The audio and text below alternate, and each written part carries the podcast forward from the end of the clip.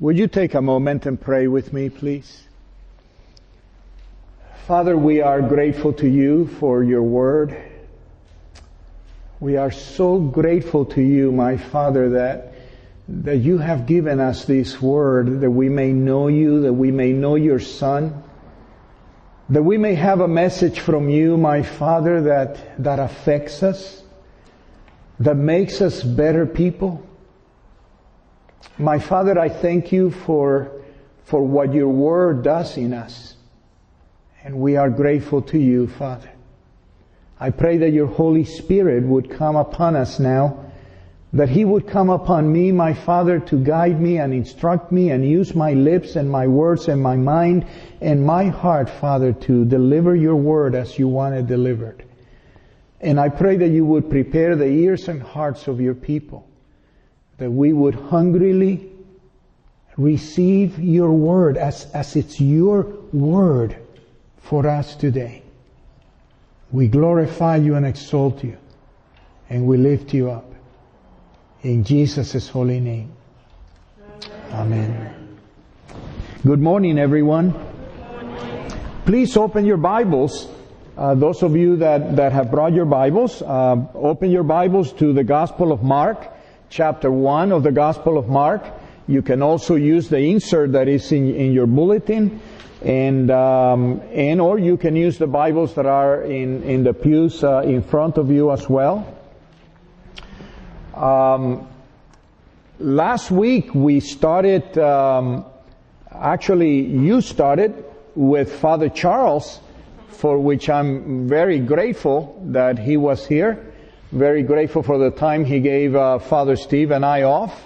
And uh, so I, I, hope you enjoyed him. We we love Father Charles. We we truly love that young man, uh, and um, and so we're very pleased that that he was uh, that he was here in in our place. So he started you, and and I'm going to continue uh, looking as we go into a new calendar a new liturgical calendar that, we saw today with the second uh, candle of Advent being lit, uh, we, we're starting to look at the Gospel of Mark. We're starting to look, and, and throughout the entire year 2015, we may go to John a few times and, and some of the others a few times, but mostly we're going to be sticking to the Gospel of Mark. And so that's going to be our text for, for our learning, for our walk of faith, uh, this, uh, this, this coming year. And so I wanted to start by giving you a little bit of an introduction uh, to this gospel before I, I, I, actually get into the meat of, of what, uh, what we read today. Uh, the first thing I want you to know about the gospel of Mark is that it is pretty common knowledge. It's a knowledge that is probably held by, by almost all studies, uh, all students of the Bible that the Gospel of Mark was probably the first of the four Gospels to be written. Okay, the, the, the Gospel of Mark was the first one of the four Gospels uh, that was written. Um, and it, it served as the basis from which both Mark and Luke uh, took some of the outline in a way, but also added their own research and their own things that they had experienced. Especially Matthew being a disciple of Jesus, and of course John being a disciple of Jesus, but Luke was not a disciple of Jesus. Whatever Luke learned about Jesus, it was things that he heard from Paul, from St. Paul, but also his own research. And Luke was the one that wrote both the Gospel of, of Luke and the book of Acts. But Mark was not a disciple of Jesus, uh, but I will tell you a little bit more about that. Uh, so first of all, the Gospel of Mark was probably the very first of the Gospels. Secondly, who is this John, who is this Mark? Well, the, the Gospel did not have his signature. The gospel, all that the gospel, that we knew from the gospel was that it was written by somebody named Mark. But historically and from the testimony of those who lived in that time of the church, this Mark was probably the John Mark that appears so often through the book of Acts and appears in other of the of the letters of Paul, and even Peter may have mentioned uh, this Mark. This was the John Mark who was a young man and whose family seemed to have a house in Jerusalem that kind of served as the the hub of ministry in Jerusalem. And if you remember when Peter was arrested and, and an angel came and let him out and he the first thing he did is he went to the house of John Mark where he knew the disciples and the Christians were meeting and praying for his release to let them know that he, that what had happened with the angel. Now this, this John Mark is the same John Mark that gets in trouble with Paul very early on.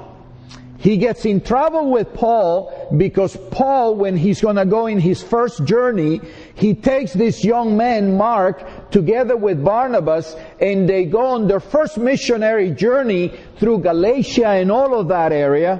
But John Mark quit at the very beginning of the journey. Almost, almost at the beginning as they were entering the area of Galatia. We don't know why or how, but John Mark quit the mission. And Paul never forgot him, never forgave him. Paul was pretty harsh in the way he treated John Mark as a quitter when he needed him the most and they were a team of three and, and, and he quit. However, at the end of of Paul's life pretty much when he is in Rome arrested. He writes, I believe in, in the letter to Timothy, he writes that please send Mark to me. Send Mark to me because he's going to be very useful to me and he, there seems to have been a reconciliation between Mark uh, and Paul. But in between, in between the, the fallout and the reconciliation, it seems that John Mark became attached to Peter. Became very attached to Peter from what tradition tells us and what historians of the church tell us. He attached himself to, to Peter. When, when he wanted to go in the second missionary journey with Paul, Paul would not have it. And, and the, that was the reason of the separation between Paul and Barnabas. Barnabas was an encourager, and he wanted to encourage these young men. Paul needed soldiers that were going to go into the field and fight hard for the gospel, and he didn't have any use for anybody that would quit on him. And, but, but Barnabas went on a separate journey, and eventually Mark became attached uh, to Peter. So in reality, though Mark was not a disciple of Jesus Christ, what we can say is that what Mark wrote to us in his gospel is what he heard proclaimed by Peter. Peter preached Jesus wherever he went. And Mark came along and Mark learned all that he had to learn from the proclamation of St. Peter who would preach any and everywhere, both in Judea and in Jerusalem, and eventually he went out into the Gentile territory. And whatever Mark absorbed, he absorbed it from Peter. And we might say that then this gospel is really the gospel of Peter, but that is not correct to say because Mark took the time to learn this stuff, to learn and to know Jesus from Peter, but he added his own personality to the gospel. He took the time when all the disciples were dying around him and there was the danger that the gospel would die with the testimony of the apostles. He took it upon himself to write it down for perpetuity so that we today could read the gospel, know Jesus, because of what Mark did. So I don't want to take at all any of the credit that would take from Mark, but I'm, I'm just teaching you that Mark learned what he learned from St. Peter. Now, the Gospel of Mark was probably, and this is held by almost everyone, was probably written in Rome. It was probably written in Rome Uh, before Mark left Rome to go to Alexandria, tradition tells us that Mark becomes the bishop of Alexandria, but before he leaves, that the Roman church says to him, please don't leave without writing us the gospel. And it almost seems when you look at the gospel of Mark that it was written in a hurry. It's, it's just very short and very concise and very to the point. And it seems like he just put down his thoughts before he would leave. Now, if we are going to give a date to the Gospel of Mark, I would say to you the Gospel of Mark was probably written between 60 and 70 AD. Okay, Jesus was crucified sometime around 30 or 33, and, and, uh, uh, and the Gospel of Mark was probably written between 60 and 70 AD. And why would we date it that way? Well, first of all, because one of the things we know about this Gospel is that it was probably written after Peter had been killed. Okay, Peter had been killed. The witness and the Gospel is probably died with him, and that's what prompted Mark to go ahead and, and write the gospel. And we know that Peter and Paul both died at about 63, 64 AD. So we can say that the Gospel of Mark was written between 60 and 70 AD.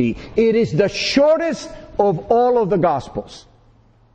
It is the shortest. Like I said, it almost seems that it was written in a hurry. There's only 16 chapters in the Gospel of Mark.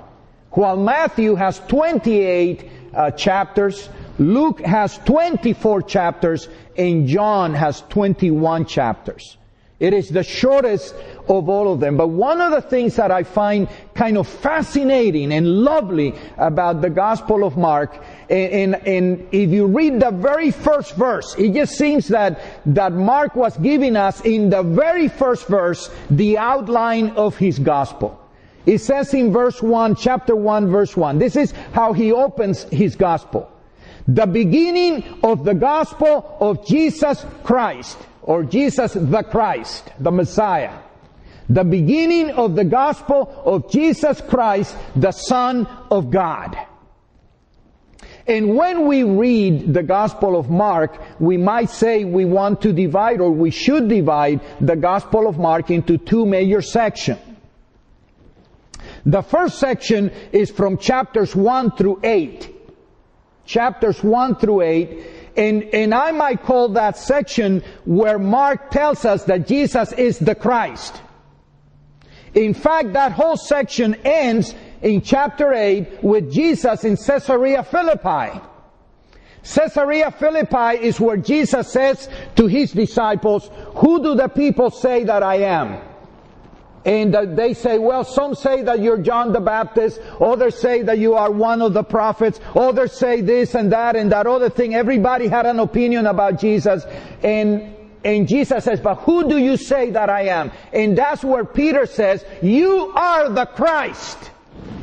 That kind of brings an end to that first section of, of, the Gospel of Mark, where he's presented and concludes with the statement and testimony of Jesus that Jesus is the Christ. The next section concludes, it's, it's from chapter 9 to chapter 15, and it concludes with the centurion at the cross saying, truly, this is the Son of God. Remember that centurion? Truly, this man was the son of God. And that's what concludes that section. So at the beginning of the, of the gospel, we have a Jew declaring that he's the Christ, the Messiah. While at the end of that next section, we have a Gentile proclaiming him as the son of God.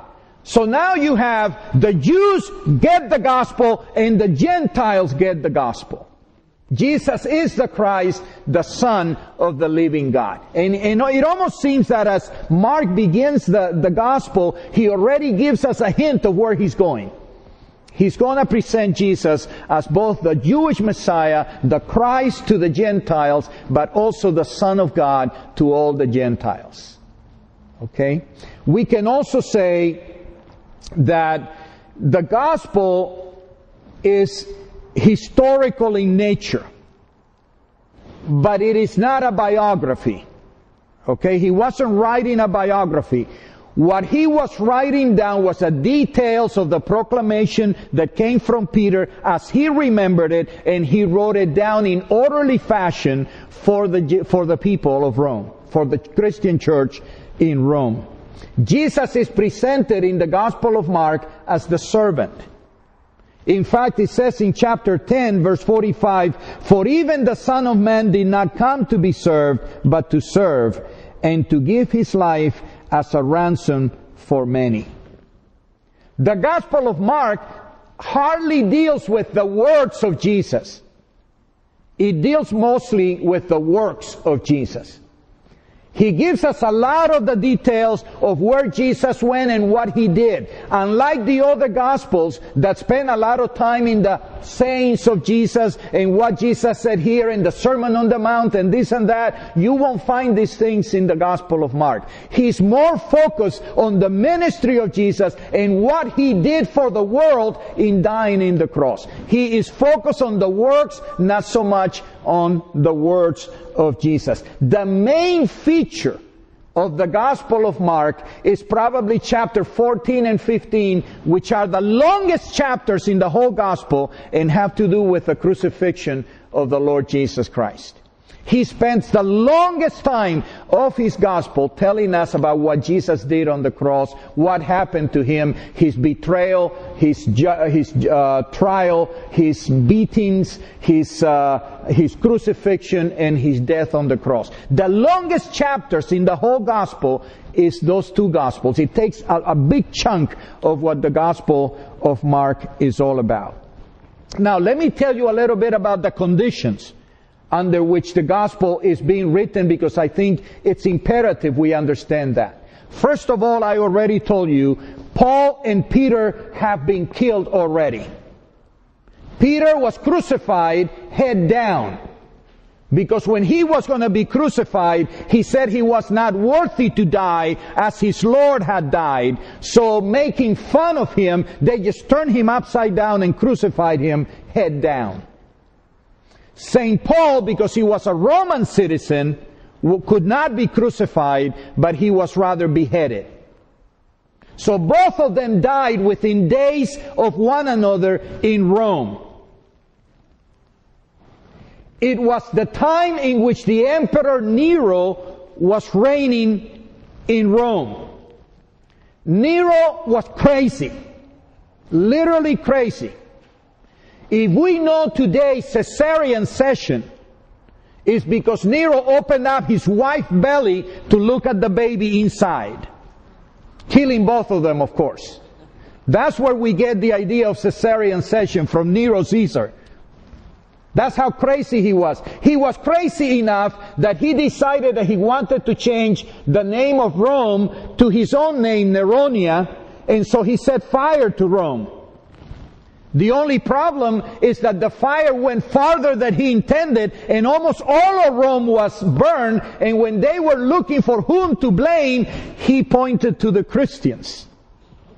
And a tremendous persecution, one of the first major persecutions against the Christians came under the reign of Nero. And this was a time when the Christians in trying to escape the persecution, started living among the catacombs in Rome, among the tombs, the burial places underneath Rome, where the catacombs were and where people were buried. That's where the Christians kind of went to hide because of the tremendous persecution that they were experiencing. The Gospel of Mark tells these Christians that are being persecuted that they are suffering like their Lord suffered. The gospel intends to help these Christians understand that their persecution was the same persecution that Jesus, the Son of God, the Messiah, the Christ, had suffered. That there was an equity between their lives as believers and the life of their Lord and Savior and King. And in that, that they would find some source of courage, of comfort, of knowing they were imitators of Christ not only in their salvation, but even in his persecution, his suffering, and his death. In a way, one of the things I'm going to be repeating to you probably throughout the year as I remember is that the Gospel of Mark is a call to the Christians to return to the wilderness. To return to a wilderness experience. And the wilderness is not comfortable. A wilderness is harsh. And it's hard. And it's dangerous. Mark is the only one of the Gospels that when he's telling us about the um, temptations of Jesus, he adds that Jesus went to the wilderness and lived among the wild beasts. It's the only one that mentions the idea of the wild beasts in Jesus. Because there is a real sense in which he's trying to tell the believers there may be wild beasts in your future, such as the lions that they were thrown to in the Colosseums. There was an intent that the Christians would recognize that they were imitators of Christ in every respect. And it was dangerous. And it was a call to return to the wilderness. You have to notice that this gospel does not begin with the nativity. This gospel says nothing about the birth of Jesus or the early years of Jesus or the angel visitation or Mary or, or Joseph. Uh, this gospel takes us right to the wilderness from the very, very beginning. To the wilderness of Judea by a river Jordan that dies and ends in the Dead Sea or the Salton Sea. That's where Mark brings his hearers, his readers, immediately he brings them to the wilderness experience. And when we think of the wilderness experience, we have to remember the Jews in the wilderness of their own. We have to remember of their journey in the wilderness as they left Egypt and escaped slavery in Egypt, and they had to go through the wilderness of Sinai. There was no immediate entrance into the promised land. There was a wilderness experience, and it seems that the wilderness experience of the Jews was necessary. They had to experience the wilderness, and they had to experience the God that would be with them through the wilderness. The God that when they were hungry fed them with manna. And when they were fed up with manna, gave them quail. And when they were thirsty, gave them water from the rock. A God that provided for them throughout the wilderness so that their shoes never wore out and so their clothing never wore out and they were led through the wilderness every day of their lives. But they needed to learn that life in the wilderness sometimes was necessary before you enter the promised land. In the wilderness there are such teachings that we would never learn when we're in comfortable times. Sometimes the wilderness of our lives, the loss, the hungers, the pains, the things we go through and we wonder where God is, those sometimes are bigger lessons to us than the things we may learn when everything is comfortable and nice and beautiful. The wilderness is a teaching school for believers. It's a teaching school that should not be avoided. But we should uh, actually look to God in our wilderness and cry out to Him, Lord, I need you. I need you. I need you now. Without you, I'm lost. I can't go on. The wilderness experience. And so now, as we look at chapter 1, we are returning to the wilderness. We're returning to the wilderness because the wilderness is associated with sonship. God allows His people to experience the wilderness that they may know Him as their Father, their provider, and their King. It is the lesson of the wilderness that brings His people closer to Him and teaches them to depend on Him. The wilderness is associated with sonship, and Israel became a son of God in the wilderness at Mount Sinai and experienced the fatherhood of God through their experience of the wilderness. And now it is Jesus who comes to the wilderness, and here he is declared, You are my son, in whom I am well pleased. And these believers in the catacombs in Rome had to learn sonship through their own wilderness experience. And we will learn how much God loves us and how much He's our Father when we need Him the most. When we don't need Him, we take Him for granted. When we're in pain and hungry and thirsty and in need, is that we cry out, God come, and the Lord is always with us. And we learn sonship through obedience and through hardships. We learn sonship.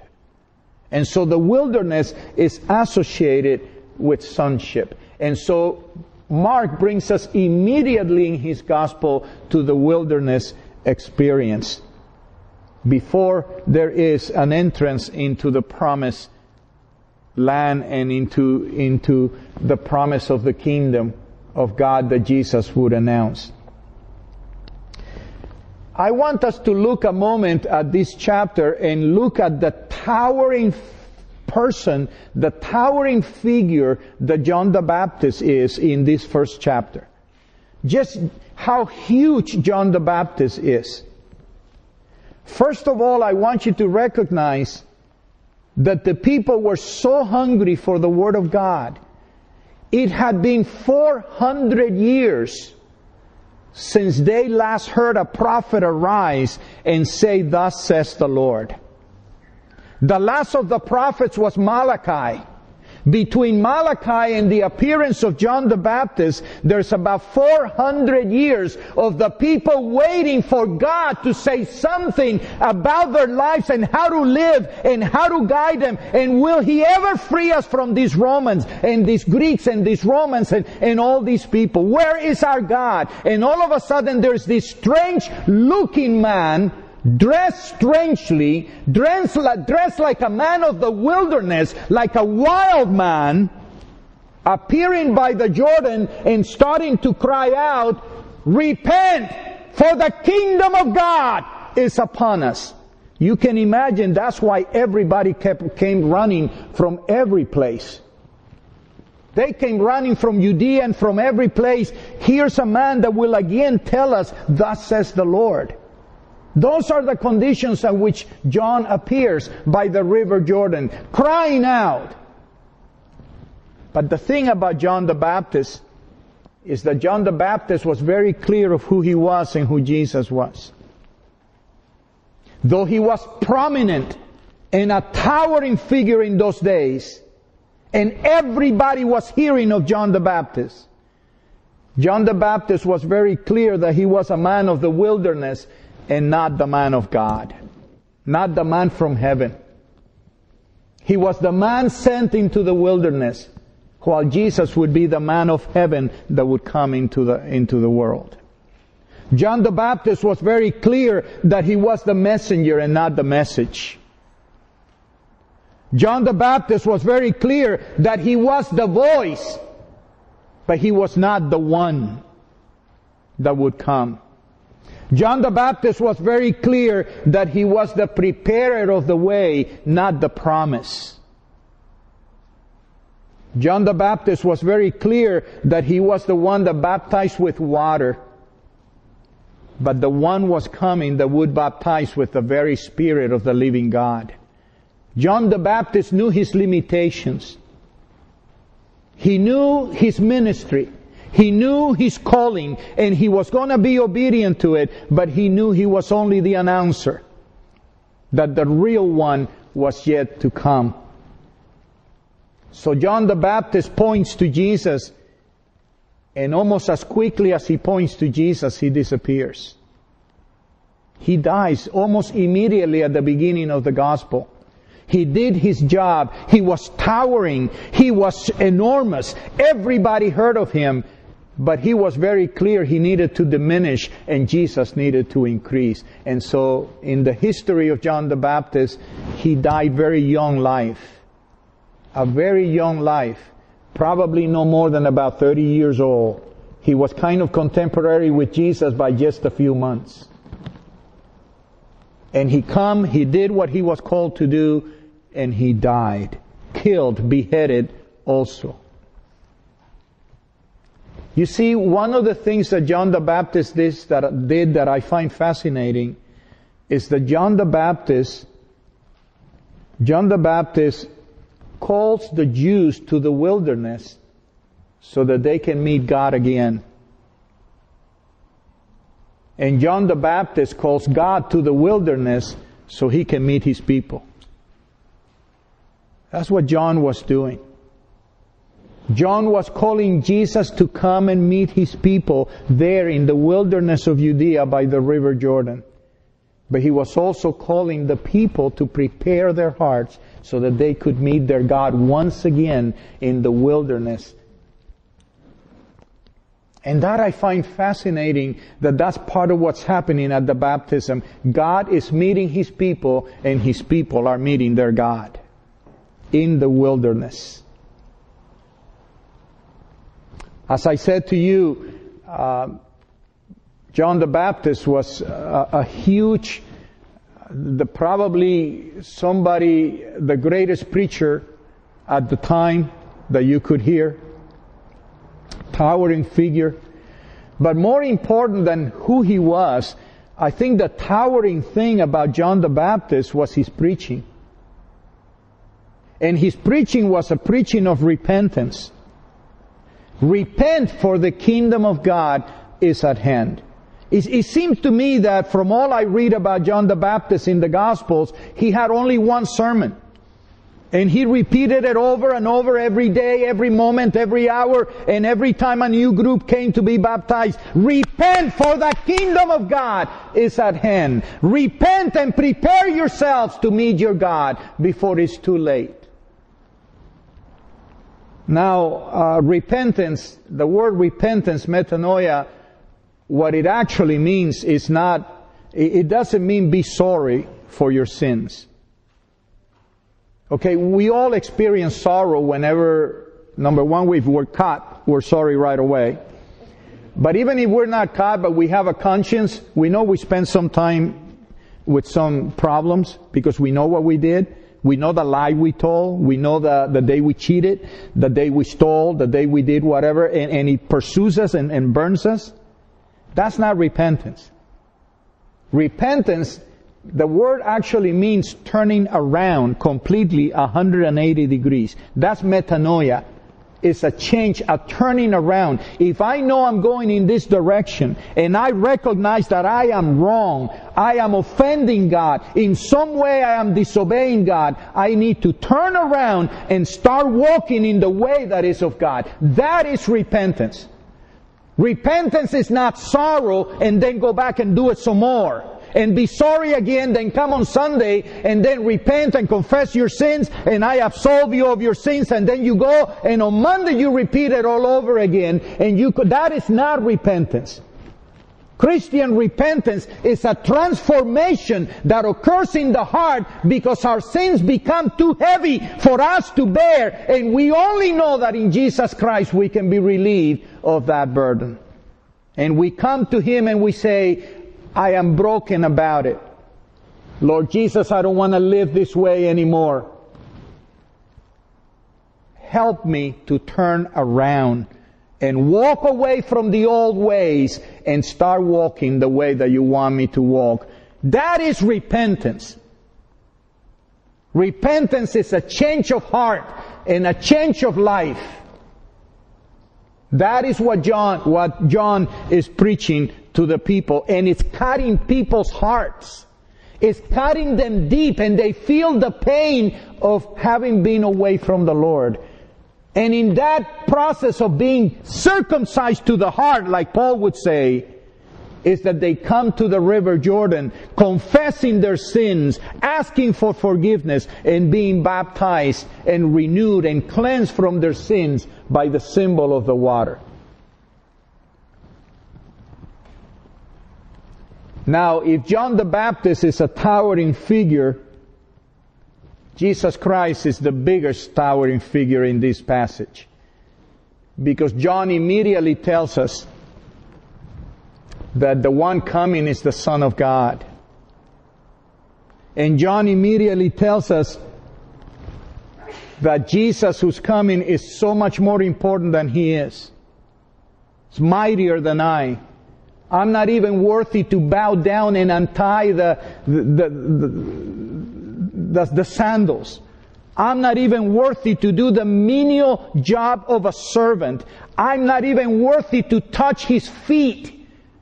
That's how great he is. If you think I'm great and a towering evangelist here in the, in, in, in the Jordan River, he who's coming is mightier than I, whose sandal I'm not even worthy to untie. I baptize with water only to prepare you so that he can baptize you later, later with the Spirit of the living God. John, John, John was not confused he was not confused, nor did he let his fame change the message that he had for his people. It was a message of repentance. Because unless, you, you know what repentance does? Repentance, true repentance, not just I'm sorry, but true repentance opens your heart for what God is still to do.